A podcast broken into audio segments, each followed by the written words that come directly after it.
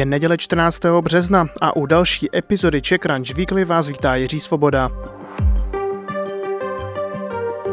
V tomto podcastu mluvíme o tom nejzásadnějším ze světa biznisu, lifestyle a technologií za poslední týden. Více o všech tématech také na webu ccweekly.cz.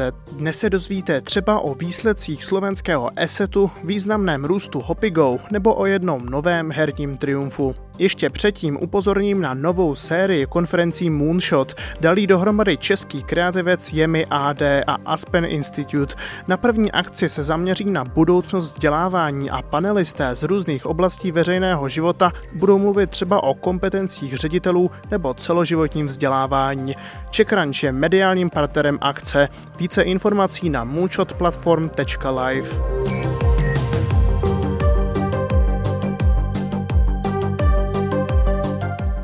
Slovenský Eset utržil loni v Česku 433 milionů korun. Firma, která vyvíjí bezpečnostní software, tak dosáhla druhé největší úrovně v historii české pobočky. Více už si připsala jen v roce 2019, kdy v obratech dosáhla na 460 milionů. Celkem má Eset už 110 milionů aktivních uživatelů. Partners poprvé utržili přes 2 miliardy korun a meziročně tak vyrostly o čtvrtinu. Biznis finanční skupiny už navíc nestojí jen na poradenských službách. Jak v rozhovoru pro Crunch prozradil generální ředitel Petr Borkovec, skupina chce nově postavit i svou vlastní banku. Hopigo hlásí 100 000 registrovaných uživatelů. Český carsharing tak v tomto ukazateli vyrostl meziročně o 52%. Prodloužila se i průměrná délka výpůjčky a o 31% vyrostla nabídka aut. Celkový obrat tak v roce 2020 činil 41 milionů korun. Česko Digital modernizuje web aplikace CityVisor. Občané se na ní mohou přehledně a transparentně dozvědět, jak hospodaří či investují jejich obce. V přehledných grafikách například ukáže, jak jsou v rozpočtu rozdělené obecní finance do jednotlivých oblastí a jaká je realita ve fakturách. Účetnictví je zralé na modernizaci, alespoň to si myslí spoluzakladatelé slovenského startupu Bookie. Teď získávají od investorů přepočtu 13 milionů korun, ačkoliv jsou teprve v rané fázi s prvním prototypem. Jejich vizí je, aby lidé netrávili čas činnostmi, které lépe zvládnou stroje. Reas loni zprostředkoval transakce za 2 miliardy korun. Česká platforma propoje vlastníky bytů, realitní makléře a investory. Podle zakladatele Hinka Husníka je však teprve na začátku a chce dále vést český realitní trh k větší transparentnosti. Apple staví v Měchově nové vývojové centrum. Nedaleko českých hranic tak vyroste nové středisko za více než jednu miliardu eur. Kupertinský gigant se v něm chce zaměřit na vývoj svých vlastních čipů. První z nich představil nedávno v nové generaci počítačů Mac. Slavný americký festival Burning Man dostane nový kabát. V Nevadě by totiž mělo vyrůst celé udržitelné město, které bude svátek kreativního umění každoročně hostit. Organizátoři projektu kvůli tomu koupili 1500 hektarový ranč. Je plný horských pramenů a vyrůst by u něj měly netradičně pojaté budovy. Maersk, jedna z nejznámějších značek světové logistiky, chce mít už za dva roky na hladině oceánu první uhlíkově neutrální loď. Bude mít kapacitu 2000 dopravních kontejnerů a od prvního dne bude spalovat e-metanol či biometanol. Lodní doprava je dnes obecně největším světovým znečišťovatelem, co se týče množství emisí CO2.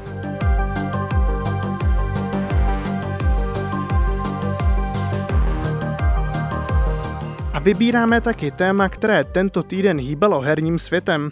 Roblox. Možná jste o téhle herní platformě ještě ani neslyšeli. Získala si ovšem už pozornost nejen milionů hráčů, ale nově i investorů. Ve středu totiž jeho tvůrce vstoupil na New Yorkskou burzu a ta firmu ohodnotila na víc než 45 miliard dolarů, tedy téměř bilion korun. Více už nám poví Michal Mančař, který se tématu na CheckRunchi věnoval. Ahoj Michale. Ahoj Jirko. Pojďme si možná na začátek říct, jak bys ty Roblox popsala, čím si ta hra získala takovou oblibu? No spíš než hra je Roblox vlastně platforma, Ta umožňuje lidem vytvářet sama hry, nebo vlastně spíš hříčky, přidávat do nich obsah a doplňky a samozřejmě i hrát a zcela nepokrytě přitom míří na mladší hráče, na děti. Nějakou složitější hratelnost byste v tom hledali marně. A to je možná důvod eh, její obrovské oblíbenosti, protože mladším hráčům stačí, když si na chvíli vyvenčí virtuálního pejska, no a potom si popovídají online se spolužáky ze základky. Často je Roblox porovnáván s legendárním Minecraftem, ale jeho mechaniky jsou přece jen o něco složitější. Tak eh, v čem jsou si ty hry podle tebe podobné a v čem se naopak Roblox sliší? To máš pravdu, to srovnání je časté a ono na první pohled to láká, protože obě ty hry mají hodně stylizovanou jednoduchou grafiku a hrají si s tím konceptem toho sandboxu, který hráč nějak může ovlivnit, jenže zatímco v Minecraftu ho hráč ovlivňuje přímo ve hře, když si postaví ten hrát, vyrazí kutat zlato do jeskyně, tak v Robloxu ten svět vlastně uživatelé sami tvoří protože prakticky každý hráč může pomocí relativně jednoduchého editoru hru vyrobit a další hráči si můžou zahrát. Roblox má i poměrně zajímavý systém, jak odměňuje aktivní tvůrce. V čem spočívá a jaký je za ním business model pro samotnou firmu? No, Roblox samotný je zadarmo ale má za prvé možnost prémiové placené verze, která uživatelům dává nějaké bonusy a za druhé má hlavně svou virtuální měnu. A ty si hráči kupují klasicky za skutečné peníze a pořizují si herní doplňky, předměty, ale ty doplňky jsou vytvářené právě také uživateli, kteří na nich mohou vydělávat. A protože jenom za loňský rok si 300 uživatelů takhle přišlo na aspoň 100 000 dolarů. Kdybychom tomu dali ještě trošku jiné srovnání, tak jak si Roblox vede oproti jiným herním firmám, třeba po finanční finanční stránce.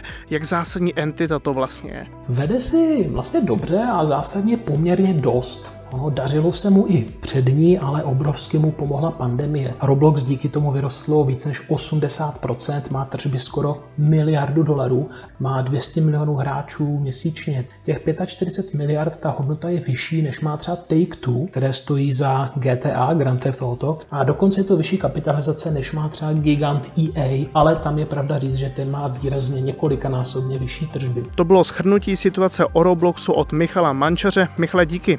Já děkuji, mějte se hezky.